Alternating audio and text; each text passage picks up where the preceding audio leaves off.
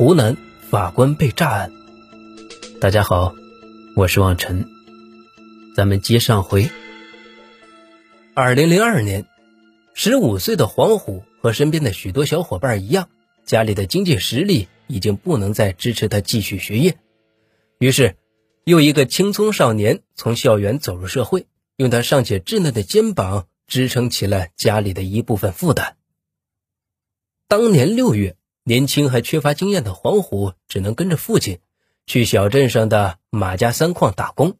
黄虎在矿上负责矿区的绞车，主要工作是负责绞车的运转。然而，明天和意外说不清哪个先来。十月十八日的晚上，工地上的一根木桩子毫无征兆的倒下。由于天色较晚，能见度较低，自身工作时间尚短，缺乏应对突发事件的经验。年轻的黄虎被木桩子砸倒，夜晚的工地响起了凄厉痛苦的惨叫。右手的三四指完全被去除，二五指部分被去除，一只手只剩下了一块手掌。经过郴州市法医鉴定中心的鉴定，为六级伤残。当晚，黄虎被砸倒之后，右手被绞进了绞车里。黄运才看着躺在病床上。整个右手几乎没有一根完好的手指的儿子，心里像被无数刀子撕裂了一样。一定要让他们付出应该的赔偿。可是马家三矿的矿主并不这样想。黄运才和他们多次协调赔偿，一直未能达成一致。私下协调无法达成一致，无奈之下只好申请国家机关介入。二零零二年底。永兴县劳动争议仲裁委员会介入，经过他们的再次鉴定，鉴定结果和之前郴州市法医鉴定中心的一致，黄虎所受的伤情为六级伤残。二零零三年二月，经过调查取证，永兴县劳动仲裁委员会作出了裁定结果：马家三矿要承担黄虎的医疗治疗费用，并再补偿黄虎应得的伙食补助费。工伤津贴、伤残补助金和伤残抚恤金累计共有三十余万元。可是，即使有劳动仲裁委员会的介入，双方仍旧未能达成一致。马家三矿不服仲裁，甚至指责黄运才和妻子是故意弄断儿子黄虎的手指，试图以此换取补偿，想发财。矿主们决定继续起诉。二零零三年四月。还在养伤的黄虎收到了法庭传票，发来传票的法院是鲤鱼塘镇法庭。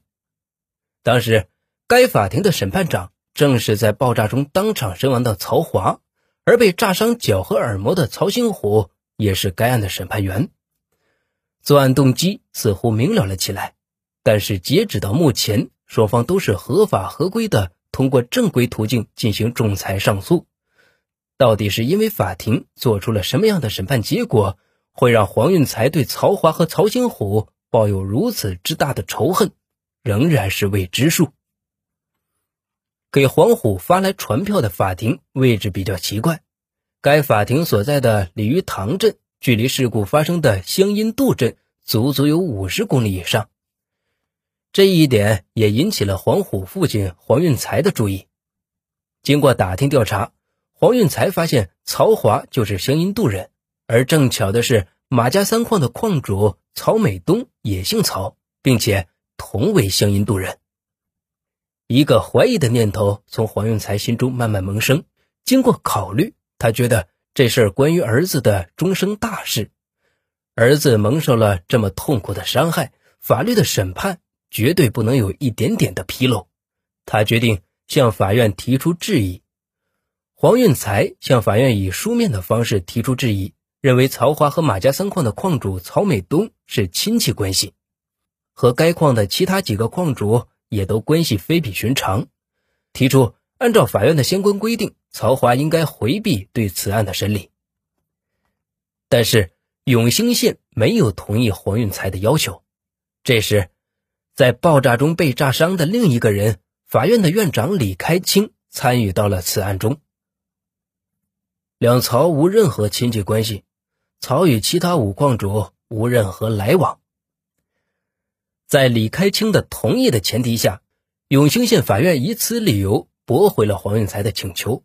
黄运才和妻子随后又提出，该案应该由县法院民庭审理，不应该把该案交给一个边远的派出法院审理。此案交由哪个法院审理是法院的权利。黄运才的质疑再一次的被驳回，一股不安的感觉在黄运才的心头缓缓升起。但是现在的他也只能祈祷审理此案的法官都能秉公执法，祈祷审判不会出现纰漏，祈祷法律能给正值青春的儿子一个公道。果然，法庭的审判给了马家三矿的矿主们希望。把黄运才一家渴望公道的希望打入了谷底。永兴县法院拒绝采用本县劳动仲裁委员会对黄虎伤情的鉴定结果，矿主们要求重新鉴定黄虎伤情的要求被法院批准。黄运才看着儿子带着受伤的手，看着儿子还有些青涩稚嫩的脸庞，被疲惫之情占据，心里的愤怒在一点点积累。二零零三年六月，湖南省高级人民法院司法技术室出具了法医学鉴定书，经过鉴定，认为黄虎的伤情为七级伤残。这个鉴定结果再次的给黄运才一家一个沉重的打击。伤残抚恤金是赔偿中最为主要的一个组成部分，而伤情鉴定为七到十级的伤情是没有伤残抚恤金补偿的。黄虎的伤情鉴定结果。会判断黄虎到底是六级伤残还是七级伤残，这一点对马家三矿的赔偿金额有着直接的重要影响。也正是因此，矿主们才会要求重新鉴定黄虎的伤情等级，因为这关系到他们的钱袋子究竟要瘪下去多少。而根据新的伤情鉴定报告，法院判定马家三矿赔偿黄虎工伤津贴、住院伙食补助。一次性伤残补助金和一次性就业补助金共计一万六千七百零六元。